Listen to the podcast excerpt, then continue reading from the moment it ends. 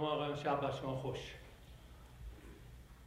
به صد دومین نشست کانون کتاب تورنتو خوش اومدید همطور که می‌دونید امشب خانم دکتر پرسیس کریم در مورد ادبیات ایرانیان و آمریکایی برای ما صحبت می‌کنن این سخنرانی به زبان انگلیسی خواهد بود. چند تا نکته رو من خدمت شما میگم و بعد خانم دکتر کریم شروع می‌کنم اولا این برنامه با همکاری بنیاد مطالعات ایرانی در دانشگاه تورنتو برگزار میشه. از دوست عزیزم آقای دکتر توکلی سپاسگزاری می‌کنم که با ما همکاری می‌کنن در برگزاری این برنامه ها نشست بعدی ما جمعه 13 نوامبر هست. دکتر احمد کریمی عکاک صحبت می‌کنن در مورد تجدد و ادبیات.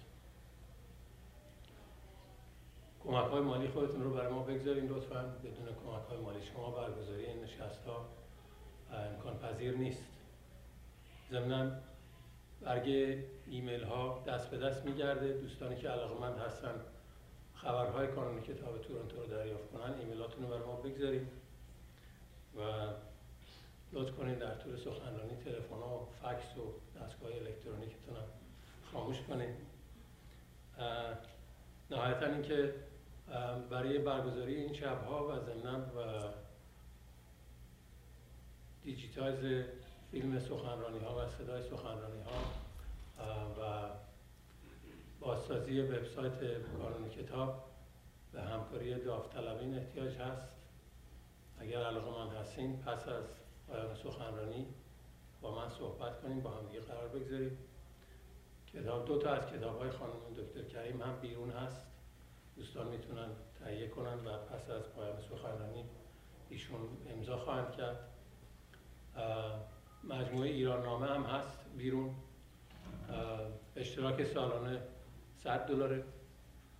و کسانی که مشترک بشن یک سری از شماره های گذشته که اینجا موجود هست می‌تونن مجانا داشته باشه از توجهتون سپاسگزارم. من فقط یک معرفی کوتاهی از خانم دکتر کریم خواهم گفت و ایشون شروع می‌کنن Dr. Persis Karim is a professor of English and comparative literature at San Jose State University. She teaches literature, creative writing, and Middle East studies. She is the editor of three anthologies of Iranian diaspora literature. Tremors, New Fiction by Iranian American Writers in 2013, let me tell you where I've been. New Writing by Women of Iranian Diaspora, 2006. These two books are outside. And A World Between, Poems, Short Stories, and Essays by Iranian Americans in 1999. She has written numerous articles about the literature and culture of Iranian diaspora and has co-edited several journals in the subject of Iranian diaspora studies. She's also founding director in Persian Studies program at uh, San Jose State University. Thank you very much, Dr. Persis. Please.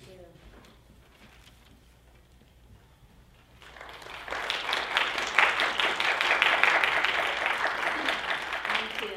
Um, it's a pleasure to be here. Merci, Kheli Mamnoon. Um, I want to say thank you to Dr. Tavakoli for inviting me to come tonight.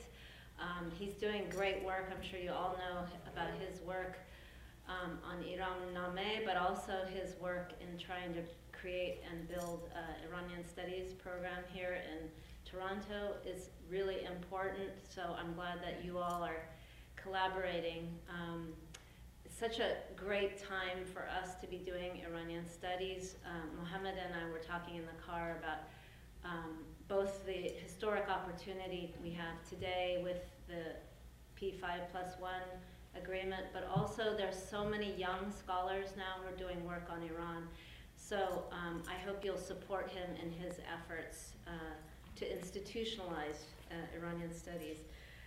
Um, I'm going to talk a little bit about the work that I've done over the past two and a half decades, and I'm going to share with you some literature um, it's all in English. Uh, I hope you enjoy it as much as you enjoy, I'm sure, hearing Persian poetry in, in Persian.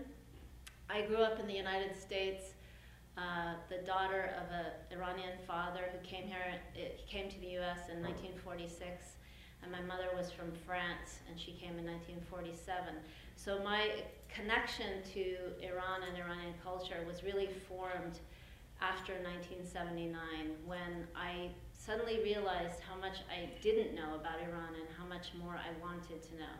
Um, so unlike people who fled their Persian identity after 79 in the US, I actually wanted to go towards it.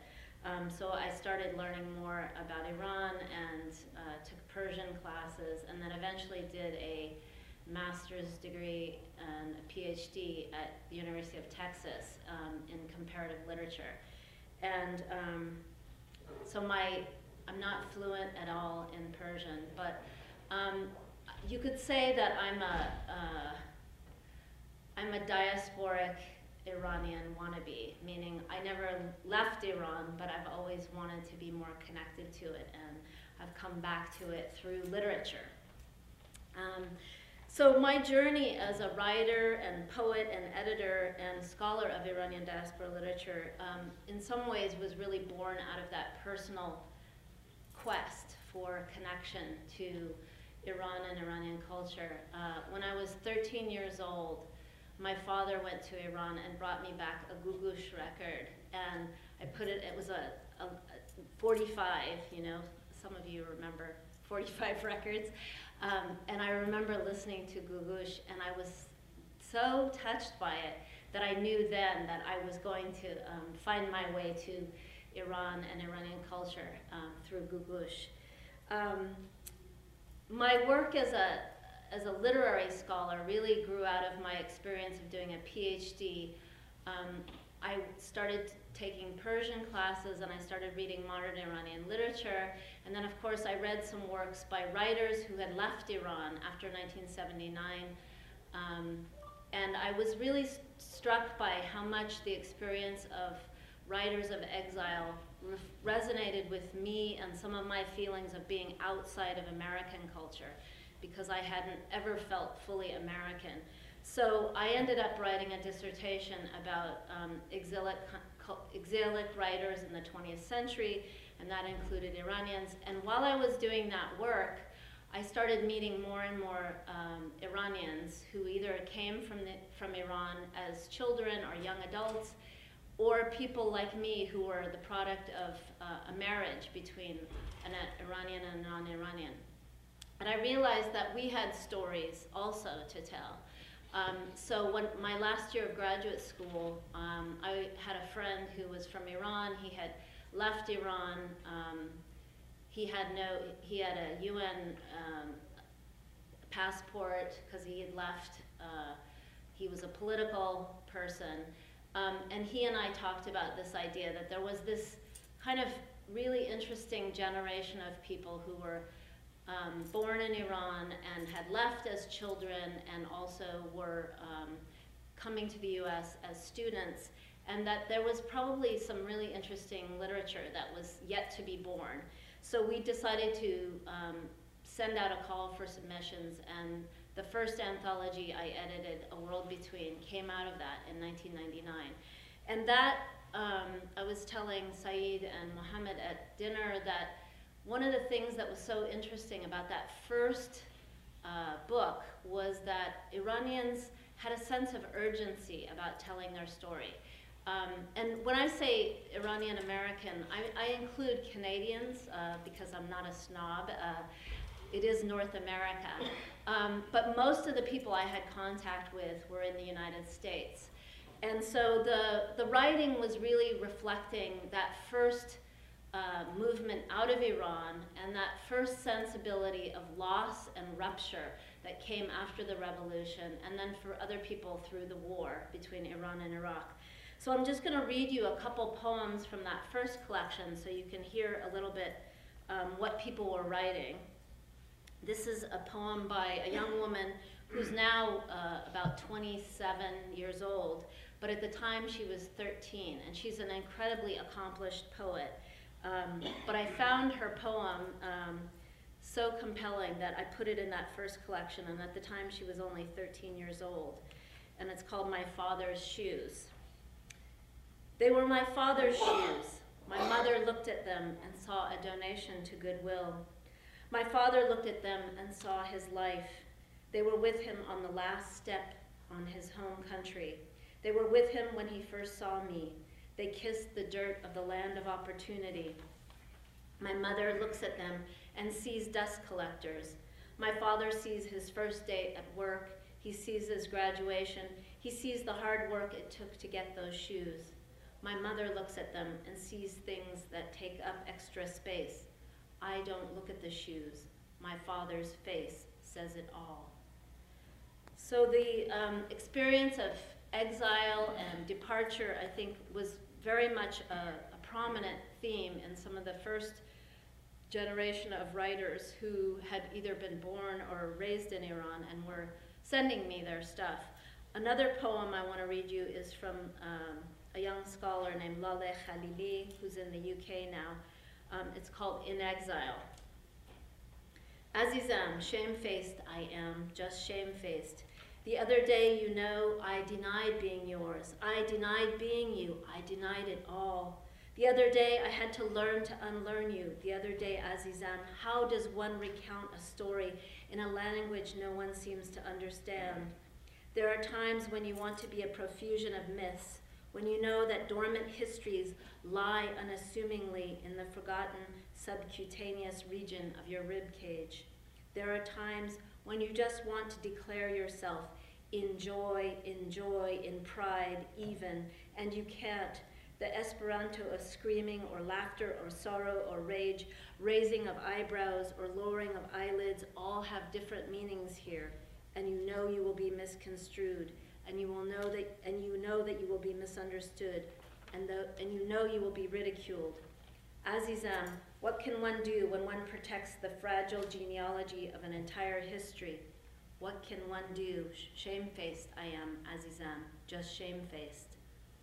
So those two poems I just read to you are from that first collection. And um, in general, the, the poetry and nonfiction and fiction that came out of that first wave of writing between about 1990 and uh, 2000 really was the sort of uh, the aftermath of people leaving Iran or coming to grips with what Iran meant. Um, in many cases, people like me who grew up in the US really experienced the reverberations of the hostility towards Iran as a result of the hostage crisis. Um, and in some senses, that event of the hostage crisis really cemented for Iranian Americans the attitude that we still live with. Uh, I don't know if it's so bad in Canada, but in the US, um, really the, the beginning of the 20th, 21st century was really marked by um, this very hostile relationship between the US and Iran and the kind of defensiveness that many Iranians felt about their heritage and about the way it was portrayed uh, in the media. So um, that first collection, in some senses, I think was people coming out of the, the sense of uh, quiet shame and denial and beginning to really start to articulate their experiences and their stories and coming to grips with also being in the United States and, and recognizing that they probably were not going to go back to Iran, that in fact many people were coming to grips with the idea of either being exiles or unwilling immigrants to the United States, and some more willing, of course. Um, the second collection, which uh, is outside, um, so that was in 1999, and it was sort of an accident of my own, um, my own literary uh, desire that that anthology came out. But in um, 2006, I published a second collection, and one of the things that was so interesting about the first collection was that it was 32 authors, and of those 32 authors, only four were men. So what I really started to understand was that um, Iranian women and the second generation Iranian Americans were really dominating this new literature of diaspora. And to some degree, uh, that is a reflection of how in Iran, men dominated the literary scene as well. but what became really apparent to me was that um, women who were immigrating to the United States were really passionate about taking up this literary space that was not necessarily very available to them in Iran, but there were no limits on what they could do here in the US. So um, the opportunity came to me that I should actually collect some of these writers. Um, and I had, a, I had a student who said, let's do one that's focusing on women's writing. And um, again, I sent out a call for submissions and just got hundreds and hundreds of submissions by women, lots of stories and poems. And at this point, this is the beginning of the 2000s, what we also saw was the phenomenon of uh, Iranian women's memoirs being published, lots of them, right? Uh, Tara Bahrampour's um, To See and See Again, Azadeh Moaveni's Lipstick Jihad, Azar Nafisi's, uh, uh, thank you, Reading Lolita in Tehran. Um, and there was essentially a, a, kind of fascination and interest on the part of particularly the US publishing industry with the idea of memoir, Iranian women's memoir, this sort of exoticization also of Iranian women. Um, and the publication of these memoirs, I think, was uh, a byproduct of um, kind of an, a collaboration between publishing houses who had a particular attitude about Iranian women and the veil, um, but also the fact that Iranian women were definitely writing about themselves in the autobiographical first person I. And as you all know, that idea of the narrative I, writing about oneself, is not something that was uh, exactly encouraged in Iran. People wrote either fiction or, um, you know, biographies, but it wasn't encouraged to write from the point of view of one's individual narrative person. Um, so that was another phenomenon that I noticed, that women were beginning to write um, a lot about themselves, a lot about their experiences of growing up in Iran. And I thought I would read you a short little excerpt from Tara Bahrampour's uh, memoir, um, because I think in a way it reflects also another phenomenon, which was that at the beginning of the 2000s, people were going back to Iran. Um, there was a surge in young Iranian Americans and even Iranian Canadians who were going back to Iran to sort of reconnect with Iran and were discovering that even though they had um, spent a formidable time in their life in Iran, they, would, they didn't quite feel Iranian anymore when they went back because so much had changed. So this is a little excerpt from Tara Bahrampour's to see and see again. And I like it because it kind of reflects her nostalgia both for what, what she remembered about Iran and also what was impossible to have now that um, she had left Iran. Uh, I bent down my hand and, and trailed it in the cold river, letting my fingers sway like the roots along the bank. This was the river I had walked along as a child, the river Baba had fished in, the river Aghajan's first wife had crossed on the Qajar jeweled horse that carried her over the hill to her new life. Our own new lives, Baba's and my own, strayed far from this river, but for those who stayed, life retained a continuity that cannot be found anywhere else. I can see it in their faces, in the wonderstruck eyes of Amejun when she finds the son of her childhood playmate, in the pleased recognition in Ami's eyes when she pins her Kurdish clothes on me, in Layla's appreciative smile when she runs her hand up my thigh and tells me to marry Mehdi. All this touching between women bothered Mama when she was in Iran. She hated the way after lunch the women would go off and take naps together, massaging, massaging each other's sore legs, braiding each other's hair, plucking each other's eyebrows, and smoothing ointment on afterward. She found these rituals intrusive.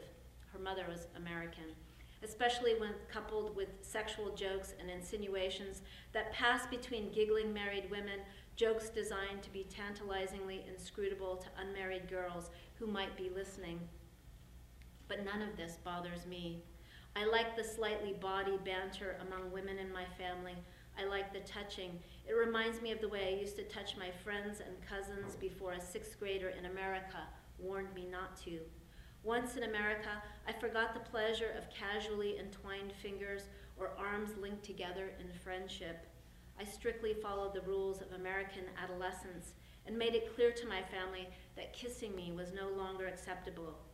Physicality became confined to romance, and it was many years before I began to remember the comfort that comes with owning and being owned by a large, affectionate clan. Now back in it again, I had the sense that this is not just me they are touching. Running her hand up my thigh, Leila Khonum is also touching her own remembered self, and this is part of her pleasure. Every girl is a version of the woman, every woman a model for what the girl will someday be. And at the end of the day, when the sun has set and everyone has helped with the apple harvesting and the baking of bread and cooking of dinner, the candlelight flickers over the faces and the differences are smoothed away. If I were to stay here, I would probably be only partly satisfied. I would always feel I belonged. I would always feel glad to run into those old ladies who remembered the child my father was. But being away from America, I might also start to feel more American, more trapped. I might become impatient with the old ladies' talk of marriage and deaths and old property squabbles and start missing the other kind of old lady, the book reading, hiking, and swimming old lady that I imagine my mother will be and that I want to be too. An old lady who might live far from Iran but would bring her grandchildren back here to discover the places from their past that don't change no matter who comes or goes. Fifty years from now, they would find the same cool river and the same smell of mountain grass. They would find a row of white poplars glowing in the sunset and a husband and wife who laughed as they grabbed at each other under the cows. And inside the house, in a fire in the grate, a table laden with fresh cutlets and yogurt, and a basket full of mint from a rained-on garden. So I wanted to read you that just to show you a little bit about some of the um, nostalgia that has been a, a, part of some of these memoirs, a nostalgia for an Iran that either is lost, no longer there, or that has in some ways been uh, cut off for people once they came, came to the United States and, and had a whole second life. Um, and we were talking at dinner also about, you know, that a person can be shaped in their childhood by a place like Iran and then live two, three, four, five decades and still really hold on to the memory and um, the kind of experience of, of a culture and a life in another place like Iran. And those memoirs, I think, um, to a great extent, reflect some of that mood. And uh, I just saw Nima walk in. Nima Naghibi, my friend and a scholar at Ryerson, um, is coming out with a book about uh, Iranian women's memoirs. So uh, hopefully she'll come here and talk to you about that um, in greater depth. Um, so this development of memoirs, I think, was really important in the sort of development of Iranian American literature because in some senses um, you have the first generation which is coming to grips with uh, leaving Iran, a kind of uh, sense of loss and rupture. And then the second generation of writers, or the second movement of writers, is really uh, that first person sort of claiming a voice, both a literary voice, but also a sense of belonging here and being able to write about the, the in-between of being Iranian and American. And a lot of those memoirs um, were really important for readers because they introduced Iran um, to many readers. Uh, and one could argue they also um, mimicked each other a lot. So some of the memoirs you'll see are um, similar. They have lots of similar themes. Um, there's also the captivity narratives, people who were jailed in Iran, um, journalists. So you have uh, Roxana Saberi, who's a, a radio journalist, um, Haleh Esfandiari, um, uh, and the two, three Americans who were jailed in Iran, Maziar Bahari's book. Those also, I think, are really interesting to read because they are part of this, um, this genre of the memoir, um, and in some senses reflect a, a, very conflicted relationship with Iran because of their uh, experience of being detained in Iranian prisons, often in Evin. Um, for me, also, the, the other really interesting phenomenon is to look at what happened to Iranian Americans after 9 11 in the US. And, and, again, a little different for Canadians, but um, Iranians sort of experienced a kind of second trauma after 9 11 because they were essentially, um, you know, collapsed into that larger experience of Muslim Americans who were uh, looked upon with suspicion um, in some senses, the, the same uh, negative feelings towards Iranians was cast all over again towards Arab Americans, but Iranians were part of that as well. Um, and you have a lot of writing that is in some ways speaking to now the experience of Iranians who see themselves as outsiders all over again in the US context. Um, and at the same time, there's also uh, after memoir, there's an emergence of fiction, and I attribute that to a couple things. One is um, the memoir, the Iranian memoir, was sort of saturated, and the publishing market didn't want to publish anymore. Um, and you have uh, the next generation of young people, many of whom are going to university, many of whom are studying the humanities, creative writing, and writing now fiction. Um, and the the third collection that I worked on, called Tremors, New Fiction by Iranian American Writers, is partly a reflection of this idea that people um, often, it takes several generations or several uh, literary moments before people actually get to writing fiction. They have the, the need to write that, their own stories, and then they become more confident writers, they become more accomplished in English. Iranians always have uh, an attraction to poetry, so it never goes away. There's still a lot of really good, interesting poetry by Iranian uh, writers and Iranian American writers. Um, but I would say there's been an explosion of fiction writing. Um, and that writing, to a great extent, um, is the stories that are embodied in all of us. Uh, stories of leaving Iran, stories of growing up in Iran. Lots of um, Jewish Iranian writers have been writing about the experience of growing up as Jews, uh, both in Iran and in the US context, and navigating sort of uh, some of their minority status within the Iranian community. Um, we have a story in here by a Baha'i writer as well. Um, the fiction, I think, is really, really very good. Um, and for me, it's very exciting to see uh, the, the movement away from memoir towards fiction because I think to a great extent, um, Iranians had a kind of post-traumatic experience after the revolution that kind of self-silenced people, that pe made people a little bit afraid to speak and write um, and uncomfortable with talking about difficult subjects. So a lot of the fiction that I see now, um, people are tackling really interesting subjects, sexuality, love, intergenerational conflict, um, uh, you know, marriage between different religious groups, racism within the Iranian community itself. So I see fiction as this sort of more playful ground where people are writing about things that they've been perhaps a little more afraid to write about in the past. Um, and a lot more comfort with the idea of being both Iranian and uh, American or straddling those cultures and feeling like the in-between is where they belong. So I thought maybe I'd read a few more uh, pieces and um, I'm, you know, I'm really interested in having a discussion, so I, I don't want to spend too much time talking, but I thought I would read a few pieces um, from both books. Um, and since I'm in Canada, I have to read this poem it's a prose poem by my friend Sholeh Wolpe called My Brother at the Canadian Border. And it's for her brother Omid.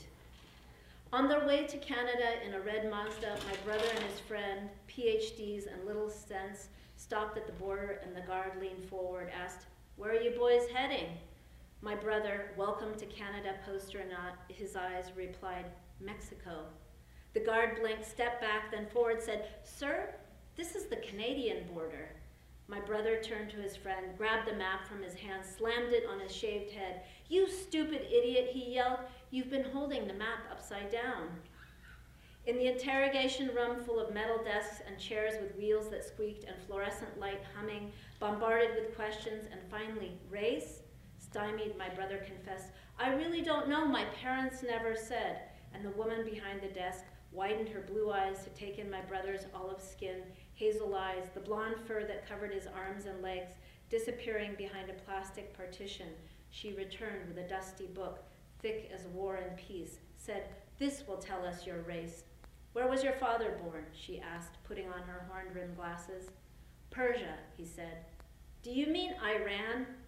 I ran, you ran, we all ran, he smiled. Where's your mother from? Voice cold as a gun.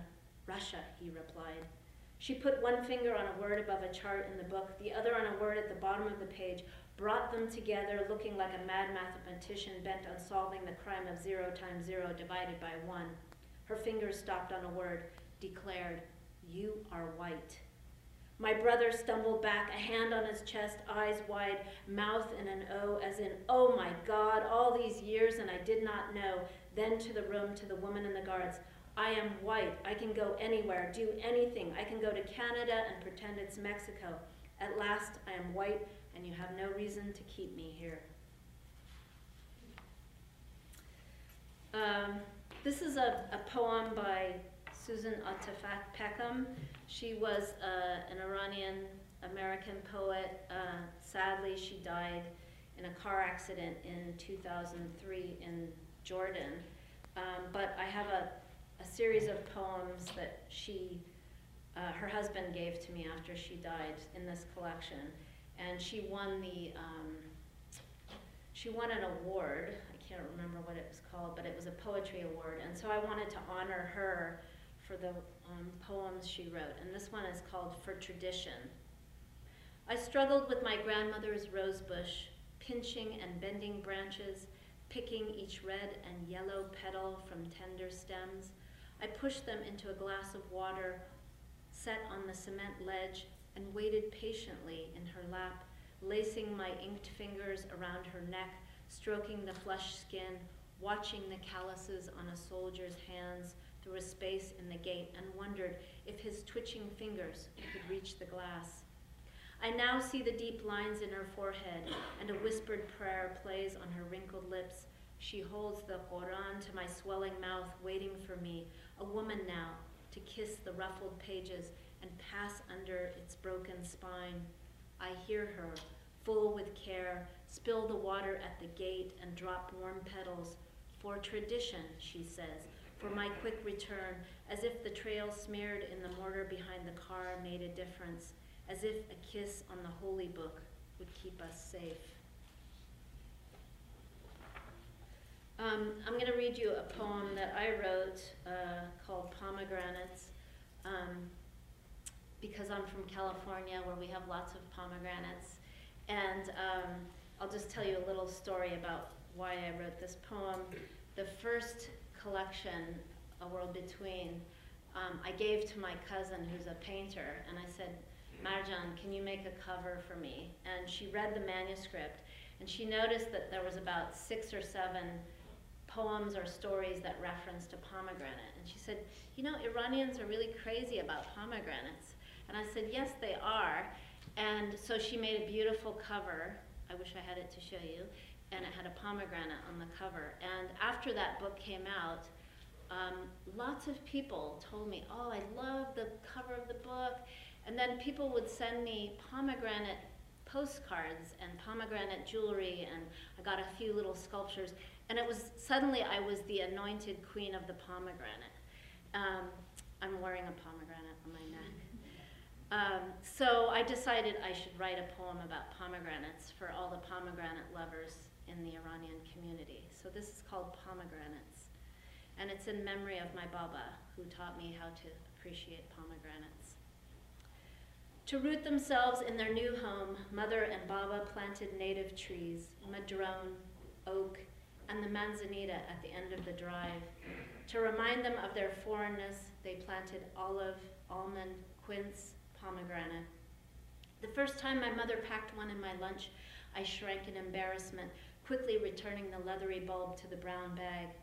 how to eat a pomegranate without being conspicuous. It is a slow and exacting endeavor, an act of worship.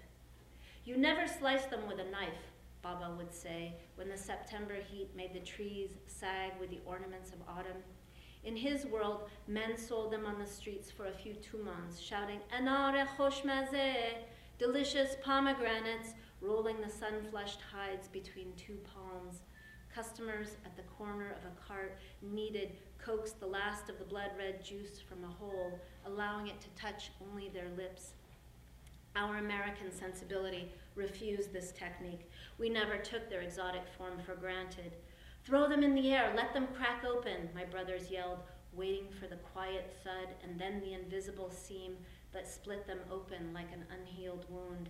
We liked the splatter of color on face and hands, evidence of pomegranate carnage. In my 20s, I finally understood the fecund symbol. A magazine in the chiropractor's office advised women wanting to conceive eat estrogen rich foods, shrimp, scallops, pomegranates. Like the larvae of some magical butterfly, the red ovules offered a cure for barren women. There are two kinds of people in the world those who pluck the seeds from the waxy yellow membrane, tossing them into their mouths, and those who hoard the ruby jewels, jealously guarding the pile until the last kernel is extracted. Once in a child's game of war, my brother plucked a pomegranate, tore its feathery crown, and with a heave mimicked the sound of a grenade exploding with his mouth full of saliva. Bury it, I said, looking at its inedible remains. Baba would not tolerate such sacrilege. When I learned a Sephardic version of the fall, that it was not a that it was a pomegranate and not an apple, I felt a kind of secret pride. It's too cold for the for apples in the Garden of Eden, I told a friend. This fall, my two-year-old son, undaunted, eats his first pomegranate. His tiny probing fingers harvest the seeds one by one. With hands stained by this baptism, he offers them to me like the remnants of an untold story inherited in the womb. For many of us, uh, food was the first contact with Iranian culture, those of us who were not as immediately connected to Iran. So as a child, my parents um, would go to the foothills of California and get a lamb slaughtered, and then we'd bring it home and put it in the freezer. So I always ate lamb as a kid and rice, but we also ate a lot of eggplant. And um, because I grew up before the big mass migration of Iranians, I felt like a real oddball because we would eat uh, lamb and eggplant and pomegranates, things that many Americans never ate. And um, this is called Ode to the Eggplant. Um, and I wrote this one. Uh, I I was trying to get my stepson to appreciate eggplants, and he didn't really understand them. He said, I don't understand eggplants. So this, this is for him. A much misunderstood creature, the eggplant is like an exile, the tongue of its deep purple mouth trapped in the bitterness of those who cannot speak. Poor eggplant, even your name compromises your beauty. Like a wayward traveler arriving at Ellis Island, someone took a look at you and declared eggplant. If only they'd spoken French and written down aubergine instead. Your American name belies your mystery. You are an egg, yes, but also the curve of a human calf, a shiny black phallus in the starkness of day.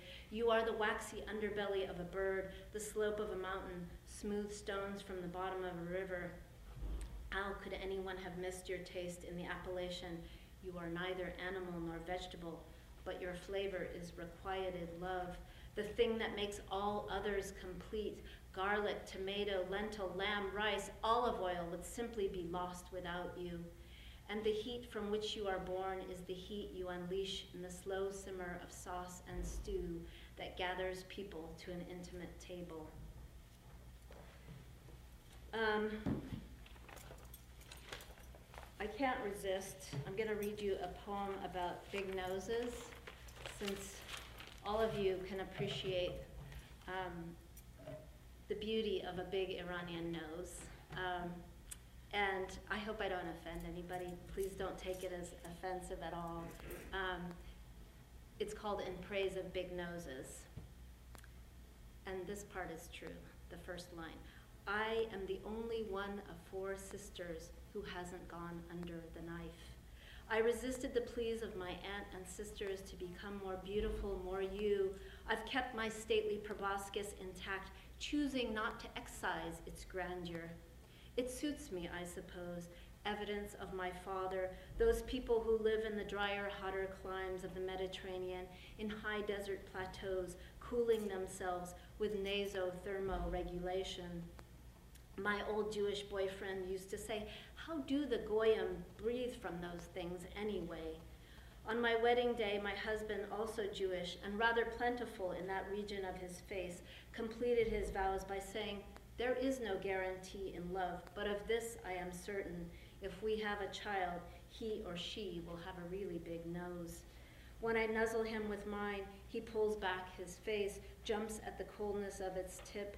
Contrary to popular belief, the nose is not merely cosmetic. It can gauge temperature beyond the body.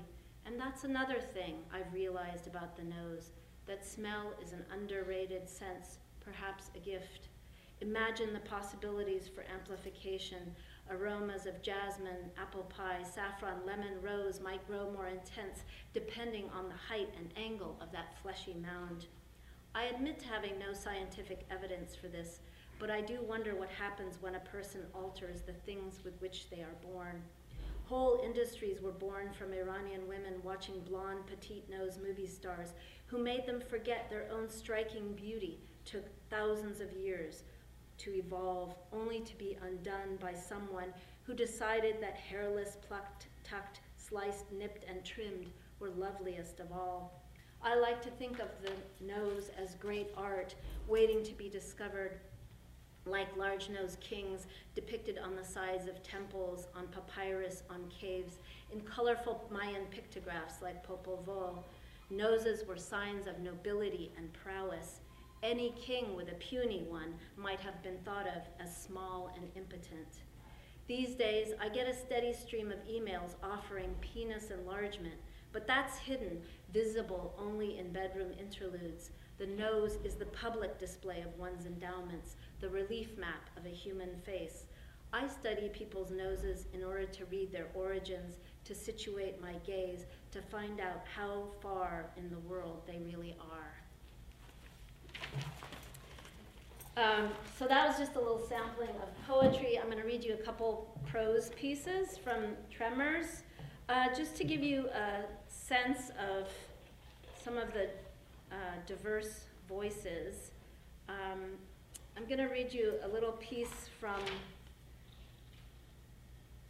my friend uh, Ari's piece called The Ascension, Meraj. Um, it's, they're Tremors is divided into three sections. Uh, the first section is called American Homeland, which are really reflecting the perspective of Iranian Americans. The second section is called Iran, Land of Resilience. They're stories that are situated in Iran. And then the third section is called Other Land. And that section has stories that are in some ways really uh, influenced by being Iranian but don't speak to it directly. So this is uh, Ari Siletz's The Ascension. And I'll just read you an excerpt. Aunt Tamine somehow knew she would remain barren until she found a name for her future child. So for the first 15 years of her marriage, she and her husband fought over what they would call their as yet to be conceived offspring. She liked authentic Iranian names like Kurosh, Parvaneh, and Kevan, while her husband, a religious man, insisted on a Quranic name like Mohammed, Ali, or Fatimeh. Finally, they came to an agreement. If the child was a girl, they would name her Farangis, after an ancient Iranian heroine, and if it was a boy, they would name him Ismail, a Quranic name which also appears in the Bible as Ishmael, the son of Abraham, and means God listens. Presumably, God listens to us and has answered our prayer for a child. But when Ismail was born, it turned out that God hadn't listened very well. The infant came out of the womb so blue and sickly that the family doctor gave him no chance of surviving the night. But Aunt Tamine had also called a midwife to the birthing, and this midwife thought otherwise. This isn't your child, dear, she told the exhausted Tahmine. It belongs to a mother jinn. The jealous jinn has swapped your beautiful, healthy baby with her own sickly child. You must return this infant to the jinn and get your own baby back. So the midwife wrapped the newborn in warm clothes and took him out to the far side of their property, where she placed him on the floor of the outhouse and closed the door. This act would let the jinn mother know that Aunt Tamine had not been fooled by the swap. But the old doctor knew that the outcome of this ritual would not produce a healthy baby. Infants with the same condi- condition with which Ismail was born usually only lived hours. Yet he humored the midwife's far fetched wisdom and surmised that taking the baby from Aunt Tamine's arms would disrupt any parental bonding and shorten the mother's grief. Throughout the night, the entire family, the parents, aunts and uncles, and grandparents stayed awake to keep vigil in hopes that the healthy baby would be returned to the outhouse. At sunrise, the midwife went to fetch the infant, while Aunt Tamine's sisters consoled her and prepared her for the news. Like petals falling on a garden stone, their words of anticipatory comfort did nothing to break the impermeable resignation of Aunt Tamine's face. Hearing the midwife's returning footsteps, everyone braced for the grief and wailing. They were quite unprepared for what they saw. The midwife stopped at the door jamb, looking as though something had struck her. Her puzzled state was the bundle, Uh, sorry, her puzzled state was directed at the doctor. It took him a moment to overcome his di- disbelief that inside the bundle was a living thing. He then leapt up, snatched the bundle from the midwife, and began frantically to unwrap the blanket. No one could have known how tenaciously the infant would cling to life and survive the night in the outhouse. The parents were assured by the midwife that the jinn had swapped back her baby with the sickly one. This baby just needed to be nursed back to health after the trauma of the kidnapping. Looking at the baby's face, Aunt Tamine and her husband accepted him, of course, but instead of naming him Ismail, they decided to name him Nader, a nice Arabic name that refers to things that are difficult to find, like diamonds or geniuses. Events that are Nader are great victories, big inventions, or the ultimate Nader, the appearance of a Messiah. But there is nothing that says the word Nader and precious must go together. Nader simply by itself means rare and unusual. Applied to my cousin, however, it could have just as easily meant oddball. Did his parents mean to name him Oddball? Another interpretation of the name might be that they intended to name him Nader after the powerful Iranian conqueror who invaded India and looted its treasures. One such treasure was the Koh-i-Noor, Kui Nur diamond, the mountain of light, which I once saw in a museum in Britain. A diamond reminded me of a precious stolen object, as in a healthy baby named Ishmael, kidnapped by a jinn. A few of the relatives grumbled that it was bad luck to slight the answer to prayer. They felt Aunt Tamine and her husband were breaking a covenant with God by not giving the boy the promised name, God listens. God had listened. At Tamine's age, conception was a wonder. Giving birth to a live child, however sickly, was a miracle. What did she expect? Of course, the relatives were being unfair to Nader's parents. Aunt Tamine and her husband tried their best to love the child they had prayed for but it was though God was deliberately making it difficult.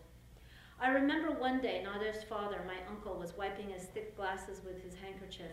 Any time my uncle cried, he used to take off his glasses and keep wiping them, as though the tears were coming from his own spectacles. He was wiping and wiping because Nader had come down with typhoid fever. The child was so hot you could blister your hands touching him. Aunt Tamine's servant woman told us how Nader's bed sheets had scorch marks because the next day sorry, had scorch marks on them the next day, and immediately followed by saying that it wasn't possible to survive such a high fever. That night, my uncle stood outside the door, red eyed, wiping his glasses. He was angrily explaining his frustration to my mother. How many times, how many times must I say goodbye to my son? The first year he can't breathe, the next year it's his heart, then he falls on his head, after that it's the rabies shots, not to mention the blood poisoning. Then it's this illness, then it's that accident. How many times, I ask you, when Father Abraham went to sacrifice his son and God said it was all right, his son didn't have to die. Suppose the next day God kicks Abraham awake and says, Guess what? I'm God and I've changed my mind. Your son must die. So Father Abraham takes the child to the rock, ties him up again, and is ready to make the sacrifice when God says, It's okay, he can live. And the next day the same, and the next day over and over. I don't want to say anything blasphemous, but even Father Abraham would go insane and make the sacrifice anyway just because he couldn't take the prospect of losing his child anymore. I mean, enough is enough. Actually, I couldn't possibly be remembering this episode because I hadn't been born yet. Nader is six years older than I, and he had typhoid fever when he was five. My mother must have told me this story when I was so young that it feels like it's my own memory. Anyway, the point is that it wasn't that his parents didn't love him, it's just that they had gone insane and already sacrificed him. And the metaphor is accurate because in the Muslim tradition, it is Ismail, not Isaac, that God demands in the sacrifice story. Isaac hadn't been born yet. Everybody wants to apply the magic of Abraham's covenant to their own mythological ancestor because more than anything, to be fruitful and multiply means that our offspring will survive. The covenant is like a charm around our child's necks. Anytime we fear that God is going to foreclose on a young life, we pull out that contract and show God where it says that the brave ancestor Abraham has already settled that account. I think I'll stop there and um, encourage you to get the book so you can read. Um, Ari is working on a series of stories about jinn in the Iranian tradition. Um, and I wanted to read you that because, uh, you know, one of the things that's really interesting is a lot of these writers are now investigating um, myths and stories from their family's storytelling tradition and putting it into fiction. Um, and there's a lot of uh, new writing that I think is reflecting some of that idea of the, the myth that you hear in your own family about a particular person or um, the ways in which it's infused with other myths and stories. Um, I'm just going to end with reading you a little piece uh, of a story I wrote for this collection called Something to Pray For. Um, it's about a older gentleman, Iranian gentleman, uh, and this is based on a true story. After 9/11, John Ashcroft, who was then the um, Attorney General of the United States, uh, was encouraging the arrest of Arabs and Muslims across the United States, um, you know, under a suspicion that uh, either Iranian or Arab communities were harboring potential terrorists. And it was a pretty scary time in the U.S. because people were um, attacked simply because of how they looked. Um, so this was a story based on um, a call for Iranians in Los Angeles or, or people from countries, the countries of Iraq, Sudan, Somalia, Iran, Iraq, um, to come and register. So they had to show their papers. And uh, a lot of people went to, the, it was called the INS back then, now it's called the ICE, the Immigration Service, and to register and show that they were legal. Um, and the INS detained um, about 350 men for several days without cause, and including quite a few Iranians, about 200 Iranians. Um, and they were detained without cause, and there was a lot of protests. And for me, it was a really uh, telling moment in which um, Iran suddenly were thrust back to that time after the hostage crisis when they were so suspect. Um, so this is a, a story, a fictionalized story about a man named Mohsen who ends up in the jail. Mohsen hadn't remembered to put his cell phone in his pocket that day. His wife usually insisted that he carry it with him at all times, even though he rarely turned it on. He was a product of another time. Letters and personal visits over tea were still part of his life, even in his adopted country. But now, sitting on the cold concrete floor in a jail cell crowded with what seemed like hundreds of men, he imagined how comforting it would be to speak with his wife or his son, Ehsan, who had recently finished law school. Sir, sir, a tall, thin man with a boyish face and a hint of red in his hair said to Mohsen, nudging him. Are you okay, sir? Mohsen must have looked sick and pale, and the faraway look in his eyes must have indicated some need that distinguished him from the crowd of dark-haired, unshaven men, Arabs and Iranians like him. Mohsen looked up at the man and nodded. I'm all right, but it's hot in here. I need to call my wife. Is there any water, please? You want water, sir? Come on, I'll show you the bathroom and the drinking fountain. Mohsen rose to his feet and looked at the shiny name tag pinned to the officer's shirt just above his chest. Kinder. He pondered the name and the predicament it raised. He knew how pronunciation had a way of bringing out the worst in people. He said the name aloud to himself in English. Was this a nice Englishman or a childlike German? He did this often with names, played with them in his head to make meaning and connect with a person. Whenever he saw a name like Rush or Black or Harder, he put it in a sentence, imagining how the person would introduce themselves in Persian. Several days before, he'd met an old Dutchman at the community center called Kier. Mohsen smiled and asked him to repeat it because he thought he'd misheard. I am Kier, the man said. I am penis. This is how Mohsen had learned English and learned to laugh in another culture. But he was not in the mood to laugh now. He nodded to the officer as he moved past several older men sitting next to him, whose knees and legs were close enough to touch. He brushed them, mumbling in Persian. Excuse me. During the last 24 hours, he barely said anything to anyone, and even though he heard enough Persian around him to let loose a tirade of frustration, he felt trapped, persecuted. But he was not one to complain. He'd been to the INS offices before. It was an all day affair, sitting in lines, waiting, filling out forms, then waiting more. But this was different. He was sitting in a holding cell, a jail, he felt dirty, criminal. When he'd first arrived, he'd shaken hands with the two bearded, dark skinned men sitting beside him. They were close to his age. They asked him where he was from, and he said quietly, I am from Iran. He felt the words in his throat clear and unwavering. He was still proud to say he was from Iran. They, the two men, were from Somalia, cab drivers who had come the day before from Compton to comply with the special registration that required men aged 16 and up from certain countries like Afghanistan, Somalia, Saudi Arabia, Iran, and Kuwait to register. We're not even Middle Eastern, they told Mohsen. We are African. Mohsen smiled. He'd spent the past decades explaining to Americans that Iran is in Asia, that it's not Iraq or Arabia, but Iran. But he'd also learned to keep quiet and withhold explanation. The two men were old and gray, and Mohsen could tell from their eyes that they too had seen things. When he reached the bathroom through the long, stark hallway from the holding cell, he asked the officer, Why is the air conditioning up so high? Why no blankets? Officer, Sir, Mr. Emami, you see how many men there are in there? That's a lot of people, a lot of heat and sweat. Mohsen had barely slept. He was hungry, and he was sure he was running a temperature. He often felt like he had a temperature when he was stressed. When he was a boy, his mother had told him that the Imami men were prone to fevers and feverish sweats when they became upset. His wife had often made him bring a handkerchief to wipe the sweat from his bald head around the temples of his dark eyes. You are an emotional man, she would say. Your body reacts as much as your heart. Why are you keeping us here? When can we talk to a lawyer? Mohsen asked again as he exited the bathroom into the hallway where Officer Kinder was standing. The bright light in the lime green hallway made Mohsen feel that he'd lost all sense of time. If it were not for the blinking Christmas lights, he might not have known the day or the season. He knew it had been yesterday morning when he voluntarily came to the building to register.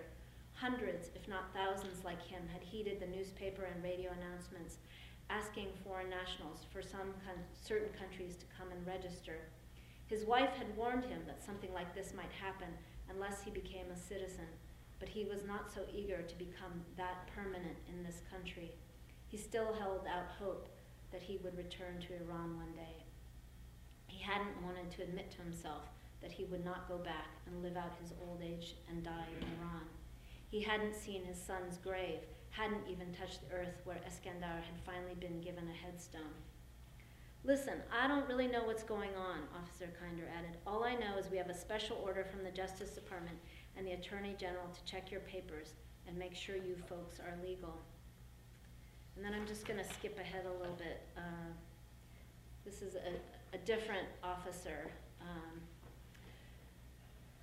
after 15 or 20 minutes of silently waiting with his head down and moving his tasbih, the amber-colored worry beads which he carried in his jacket pocket, through his fingers, Mohsen heard his name being called. He looked up. Officer Kinder was gone, and a shorter, blonder, sorry, a shorter, dark haired man with a big mustache looked at him. He had on sunglasses. Mohsen read, read the name tag. Guzman. You Mohsen Imami? the man asked. Mohsen imagined the man's cold eyes sizing him up and looked again at the name tag. Guzman. Yes, I am, Mohsen finally replied. Come this way, the officer gestured with his hand. Mohsen followed the officer down a different hallway in the opposite direction from the one he'd walked through to the bathroom. There was no Christmas decorations, and the hallway was dimly lit. Mohsen moved slowly as he passed three large posters with small pictures of America's most wanted terrorists emblazoned across the top. The pictures were poor quality, some were blurry, as if they had been enlarged, and the original image was no longer relevant. There were hundreds of these photos bearded men, a few women whose faces peered out from their black hijabs. They were matted inside a large black frame under glass. The accompanying names were printed in dark, bold letters below the photos.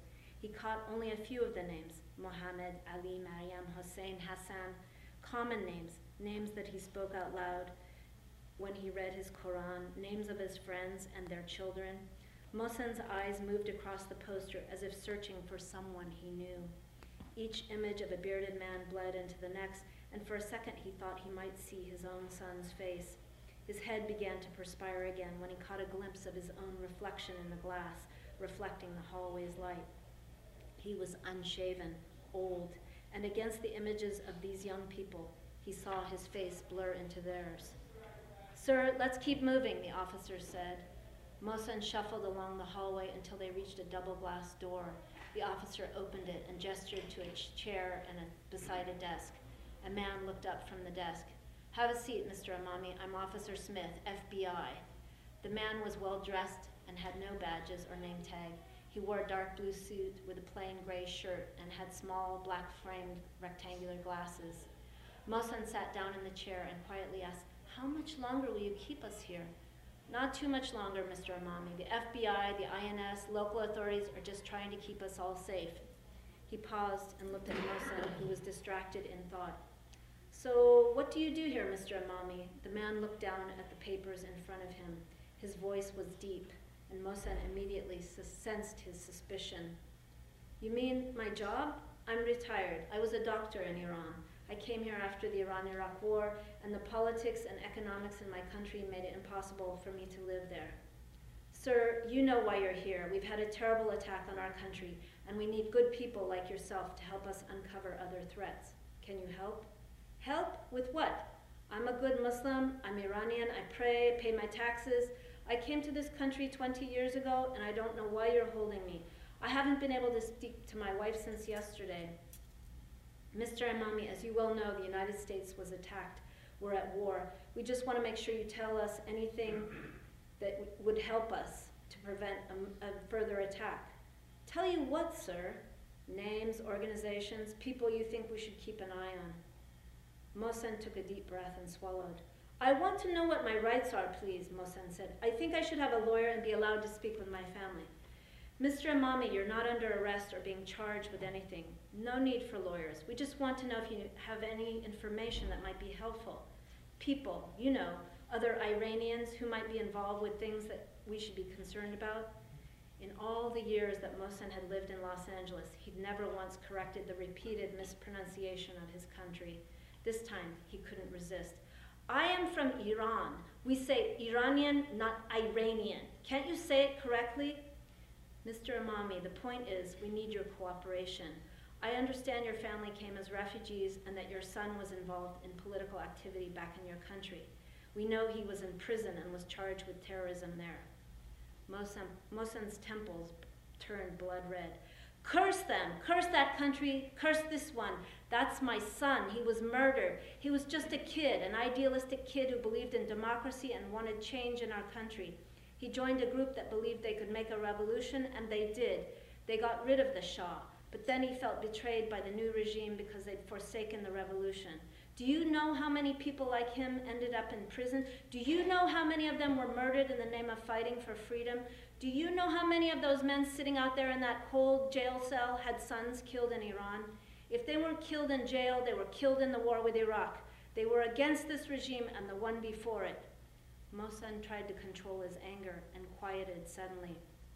His head was hot. He didn't like to use the word freedom because he felt it lacked any serious meaning in America. He hated the way it was used in commercials for cars, sodas, credit cards, drugs for men wanting to get an erection. He couldn't get used to the way people used it, freedom, and couldn't help remembering his own son's word when he was first arrested. Baba Jun, I'm not fighting just for myself or my generation, but for yours too, for people like Uncle Siamak, who died to make Iran free. Once his son had connected his struggle to his older brother Siamak, Mohsen understood the seriousness of his son's commitment. Mohsen knew, though, he was talking to a bureaucrat, an American policeman who had no idea of the costs and consequences of the American involvement in his country.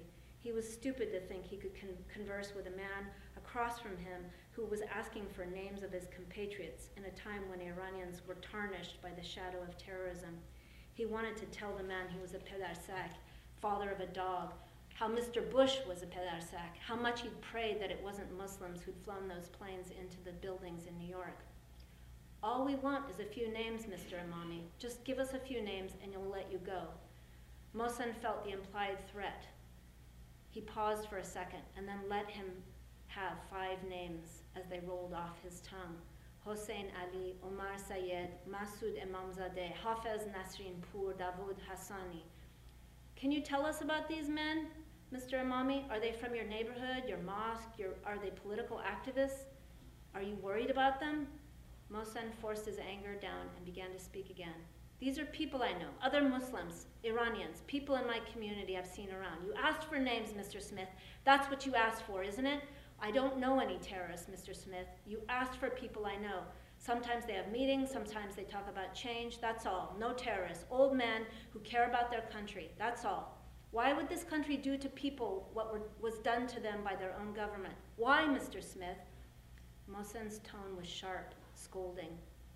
He'd do anything to avoid any more questions, but he didn't want to appear weak. You have your names. May I go now? I'd like to go pray. Is that all right? Is that okay? Mohsen didn't know why he'd offered these names, least of all ones that he'd just made up. But he didn't feel like cooperating, not with anyone, least of all the FBI. The unbearable thoughts of his son, of the poster, engulfed him now. He was angry that he'd been unable to protect his own son. Sir, I can see you're upset. I know your papers are in good order, but we're taking a few extra precautions. I hope we can call on you again in the future. Mohsen began to compose an answer, but swallowed his words. He looked down and said, I know what my rights are, Mr. Smith, and I think I do have some. No more questions, no more names. Now I need a lawyer, and I need to go and pray. I'll let you go now, Mr. Imami. You've set up a special room for you folks. Mohsen thought of the fake names and his desire to rejoin the others, whose names more closely resembled his own. Innocent, troubled men, men who'd lost their sons and daughters in places like Iran, Iraq, Palestine, Egypt, Somalia, in places where they were hungering for freedom. He scanned the room as he entered. Many had beards, but many simply had been unable to shave. Some wore skull caps, others wore baseball caps and passed their prayer beads between fingers. Some looked angry, some looked confused, most of them were just tired. By the time he returned to his spot, still chilly from the air conditioning, but now saturated with the stale odor of unshowered men, Mohsen felt older and even more powerless. He was unsure whether, whether what he had just told the FBI officer would have any consequence, but he didn't seem to care. He imagined his wife's face when he came back home, how he would drink his tea, and then wait for another call or visit. He sat quietly for a moment and began to think of how he'd manage to pray in this small space surrounded by all these people. Salam alaikum, Agha, a young man seated next to him said. He looked about the age of his son Eskandar, about 40. He had black hair and dark stubble on his face, and he extended his hand to Mohsen and continued talking. You look upset, Agha. Can I do anything for you? My name is Davud. I'm from Iran. Mohsen took the man's hand in his. Salam, Davud Jan. I'm okay, just tired and frustrated. I've been here too long, and I'm not so young or patient anymore. I've just got to cool down. Davud smiled.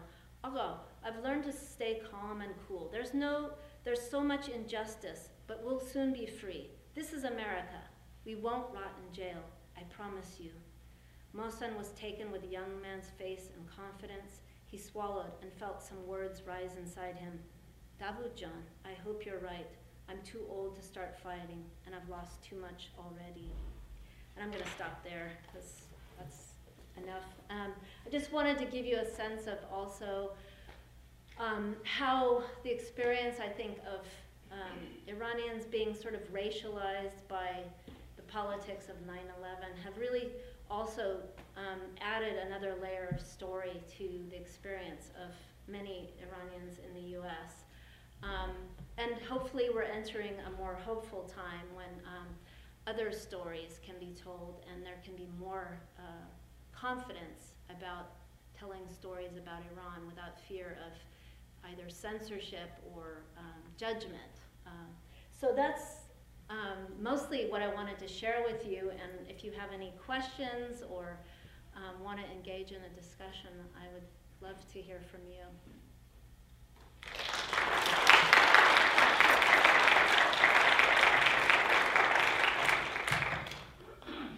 So fascinating. Thank you very much.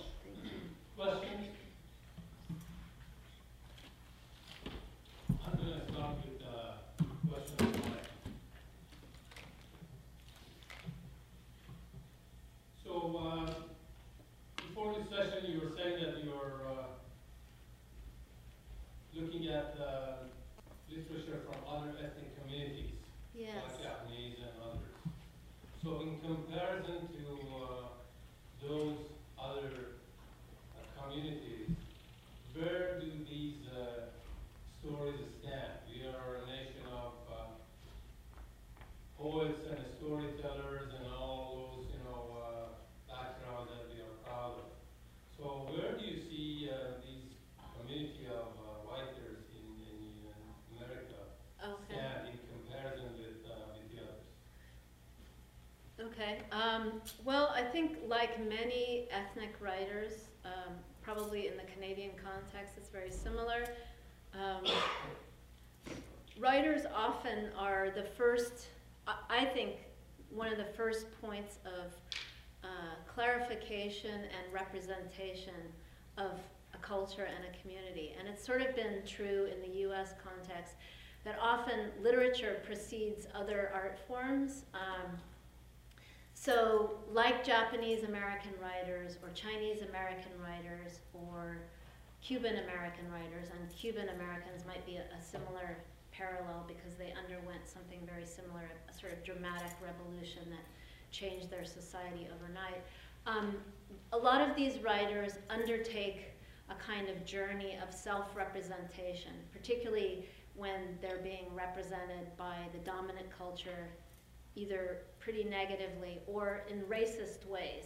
Um, so, like uh, Black American writers or Latin Chicano writers, um, there's often a need to represent oneself through one's own experience as opposed to through uh, stereotypes. Um, and sometimes the stereotypes are rooted in some truth, but they're exaggerations of certain things. So I would say that Iranian American writers, in some ways, have been more timid about expressing themselves, partly because I think the politics of the revolution and US Iranian relations, um, it took them a little longer to kind of come out of the closet, if you will. Um, and I also think that uh, Iranian American writers bring with them some of the politics of censorship that they're afraid sometimes to write about things that are controversial or difficult or expose their family. Um, and I think that's beginning to change, but I think it's something that uh, plagues uh, writers sometimes is that they're afraid. They're afraid that they're going to contribute to the bad uh, representation. Um, so that if they write about uh, domestic violence or um, sexual abuse, which is true, it happens in every community, but if they, if they write about it, they might be contributing to a negative perception about Iranians in general. So they sometimes um, hinder themselves. And I think that's uh, only now beginning to change. I think um, with younger people who are mostly raised in the US and are really much less connected to Iranian culture, Iran serves as a kind of muse and a fascination. And um, they're a little bit more bold with their attempts to use aspects of Iranian culture and represent it in, say, fiction in ways that perhaps somebody who's older and who's part of, you know, the the the idea of shaming oneself, you know. So I think that's one one difference. I think, like other ethnic writers, though, Iranians have undergone a lot of really dramatic experiences, deeply psychological ones. Um, I think it's fair to say that many Iranians, either personally or collectively, experience some form of trauma as a result of the revolution, as a result of the war, as a result of immigration. Um, I can't tell you how many people I know are looking at the migration crisis that's happening in Europe right now, Iranians, who said, Something similar happened to me when I was nine years old. We left Iran and we had to go to three countries in Europe and we stayed in Germany waiting for a visa to come to the United States. And I think they see themselves in the faces of those Syrian migrants and experience some sense of both compassion and dread for those people about what they're going through. And probably they're in even worse condition than many of the Iranians. Um, so I think that the psychology of um, many Iranian writers is to, to really understand some of the traumas of leaving one's country or, or experiencing war. Even people who didn't experience the war directly, like myself. You know, I have cousins who lived through it and cousins who were jailed.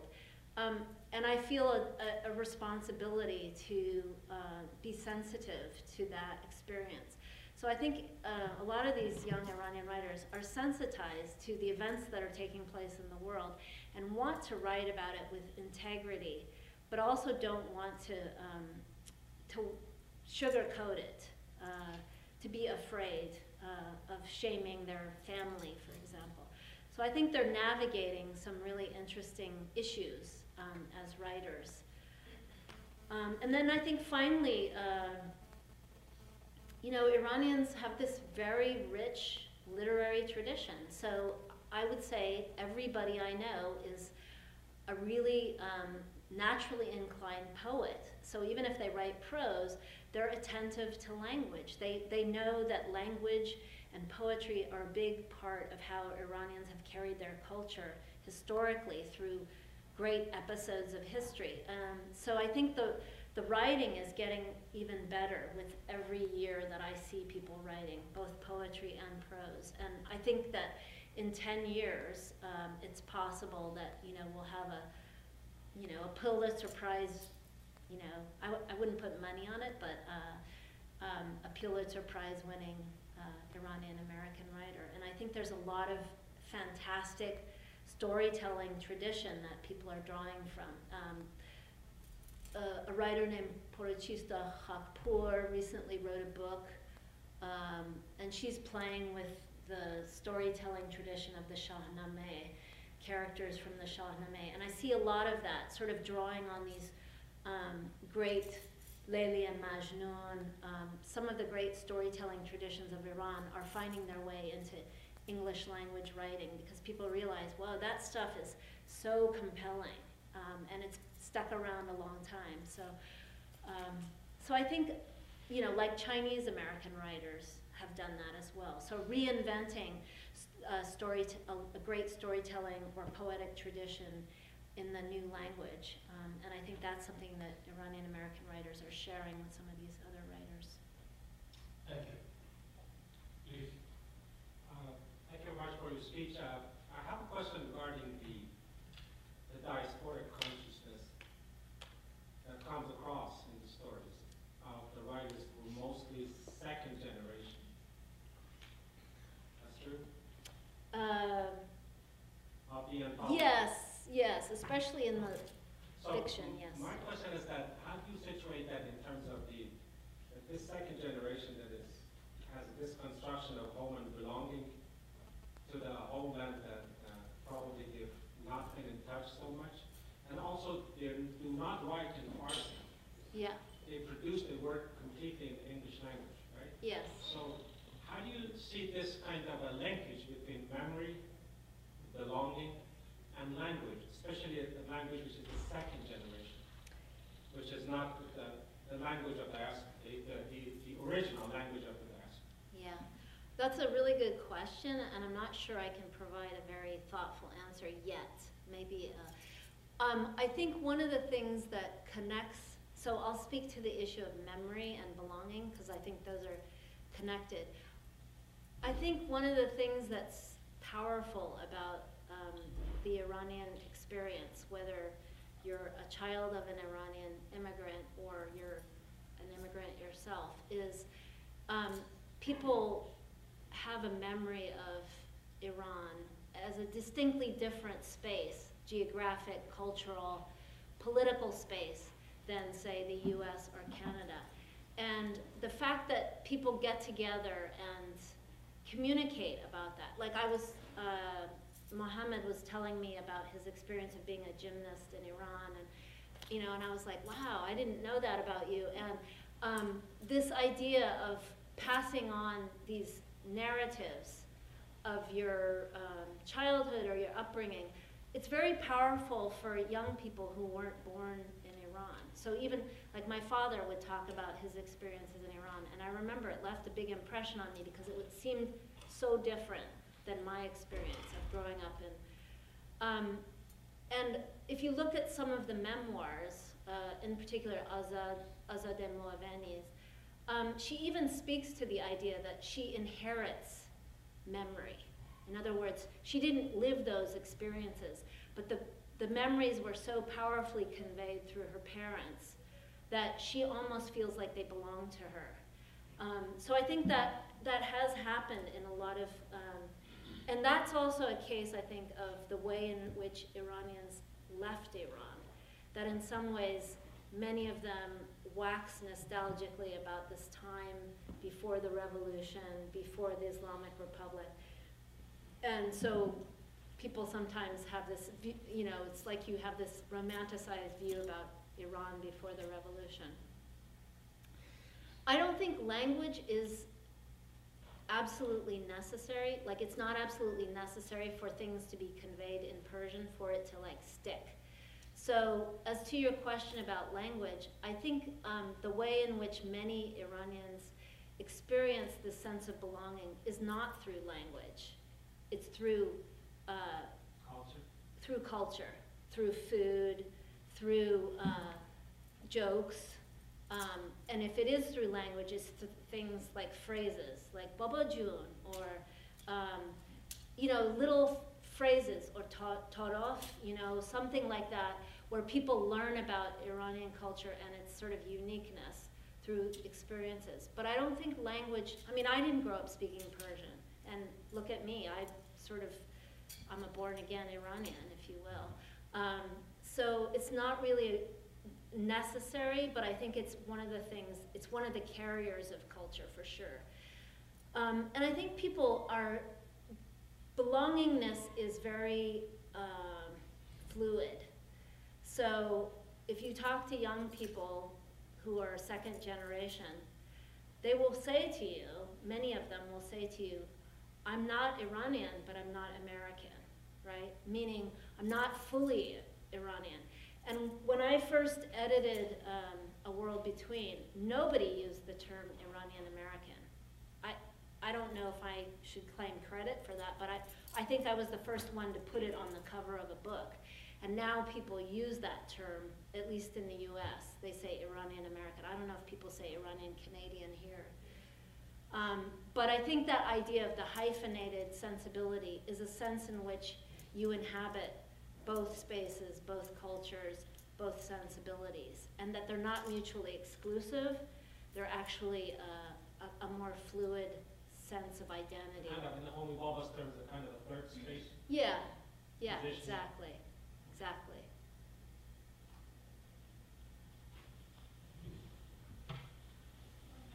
What was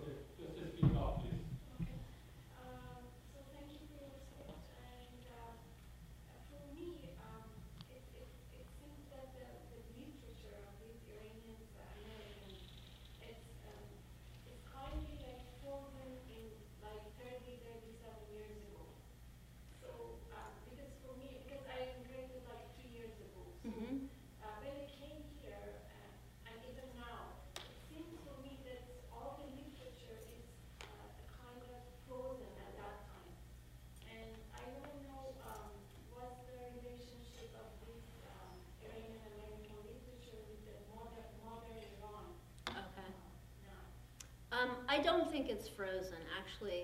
I think that's quite the opposite, that it's, there's some that is nostalgia for thirty-seven years ago. You're right. Uh, But, for example, I think the fiction is really dynamic and not frozen in time, um, including the stories about Iran. Um, there's a lot more sort of attempts to wrestle with the sort of politics.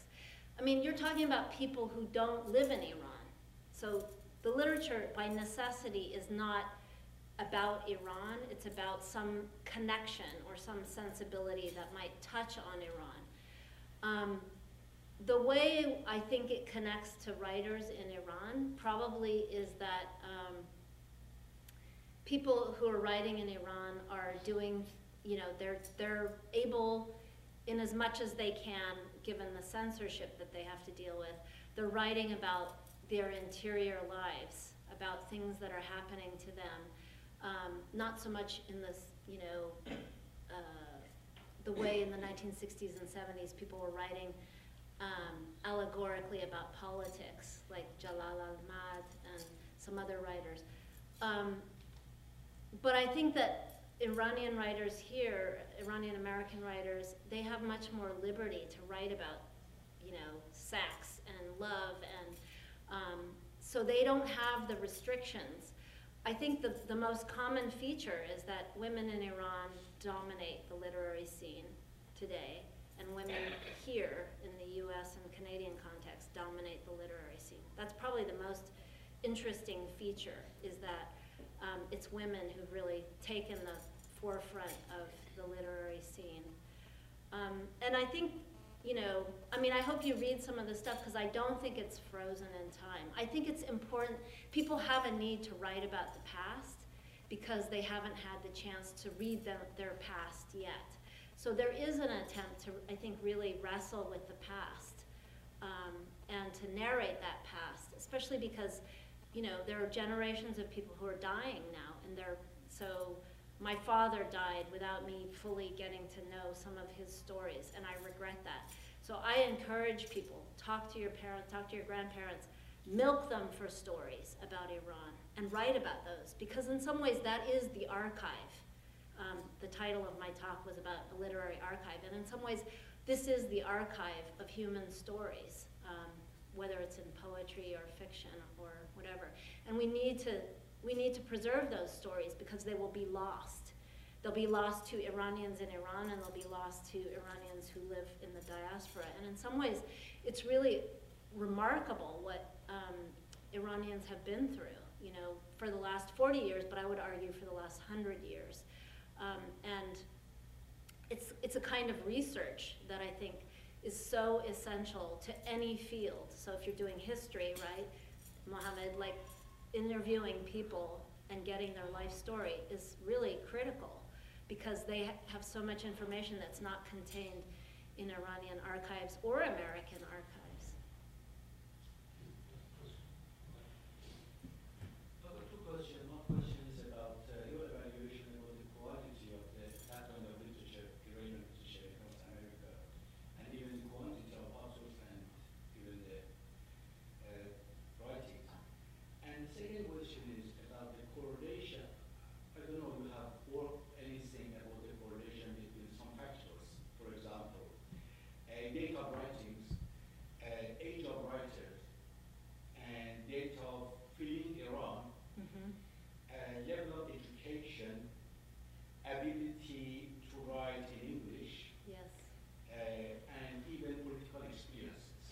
When I say about the level of education ability to uh, in two terms, even the general education of, I mean, uh, education of Iranian generally, and uh, ability to communicate in English among Iranians, and even those writers as well.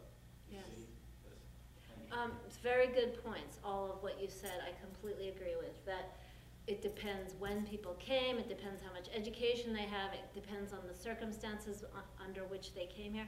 So all those factors, I think, influence people's effectiveness as a writer, their ability to communicate, but when it comes down to it, uh, some of it is tenacity, some of it's talent. Um, one writer I would recommend people read is Farnoosh Moshiri. She was jailed in Iran for several years. She escaped Iran. She now writes only in English. She's an excellent writer. Um, she's written a bunch of novels. Um, she, you know, she comes from a literary family in Iran, but the decision to choose to write exclusively in English, I think, is a really incredible commitment for somebody who's spent the first 32 years of their life in Iran. On the other hand, um, people who are born and raised in the U.S. of Iranian parents, they don't have a lot of choice except to write in English. So all of the factors you named, I think, are essential to understand, including, um, you know, your sense of the political experiences, because that changes your relationship to Iranian history or to the way you view Iran or your own, you know, your own happiness about having left Iran or not. Um, so I think they're all really good points. And yes, there's a lot of diversity of experience that's reflected in the writing. As to whether it, it's good or not, I would say it's good and getting a lot better every year. Um, some of the stories in this collection, Tremors, they're excellent.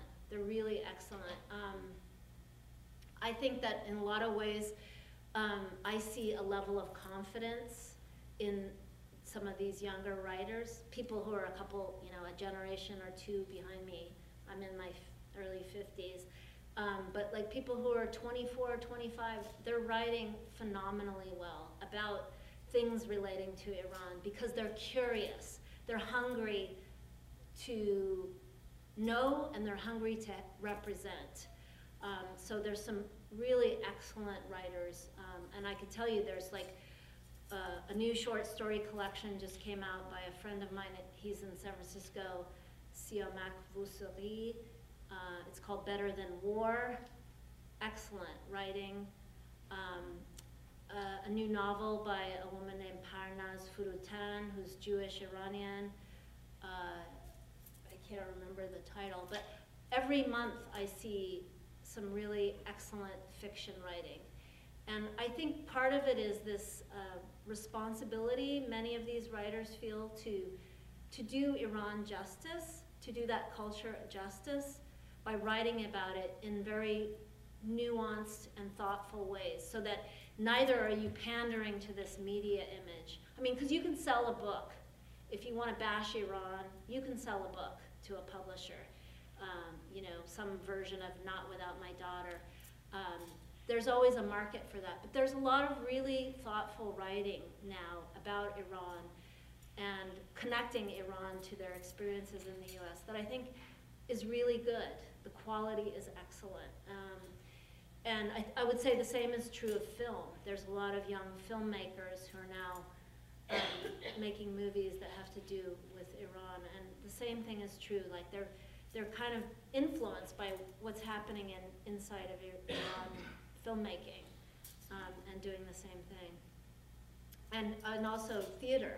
Um, I live in the Bay Area and there's some really interesting uh, theater being produced in English but deals with Iran and Iranian subjects by these uh, by a local Iranian theater group. Um, so I think it's going to get better, and I think it's really a, an evolution. And and I think also your point about you know people who like write in English. That's all they know how to do. Um, they, you know, I don't write in Persian. I would never attempt to. Um, but I think that there's probably more that can happen between writers who write in Persian and writers who write in English. Like, I think we have separated ourselves too much. And I think it would be great to have more interaction, conversation. Um, you know, Mohammed's doing Iran Nameh in both English and Persian, and we were talking about how important it is to see those languages visually side by side in a publication. Because in some ways, we have to recognize that um, people move back and forth between those languages and between those cultures. So you might have your everyday life out in the world is a Canadian English speaking life, but when you go home in your private space, you have an Iranian Persian speaking life. And we navigate that, and sometimes we don't even take account for that. Like, that's an amazing thing to, to navigate those spaces. And I think language should be a, a bridge to the psychological movement that we have in the, in the diaspora. So I'm, I'm really, when um, Mohammed showed me Iran Nameh, I said, it's so great that you're doing it in both languages. And sometimes older Iranians exclude the younger generation because they don't speak Persian. And sometimes younger people don't ask questions of their older relatives because they don't speak enough Persian. They don't, they assume that they don't want to talk. So I try to really encourage more collaboration, both across generations and across languages.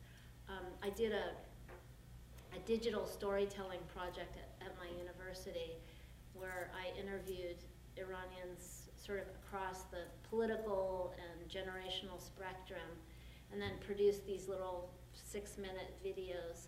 And part of it is, is I'm interested in the, the story archive, having people talk about their experiences. Um, and it's really amazing when you interview people, what they tell you, uh, you know, and the stories, like, I mean stories, things that are captivating and interesting. Um, but nobody asks sort of the older generation. So I think that's the work that young people need to do. Thank you very much, uh, Dr. Kenning. Thank you. And thank you um, very much for being here. Um, community art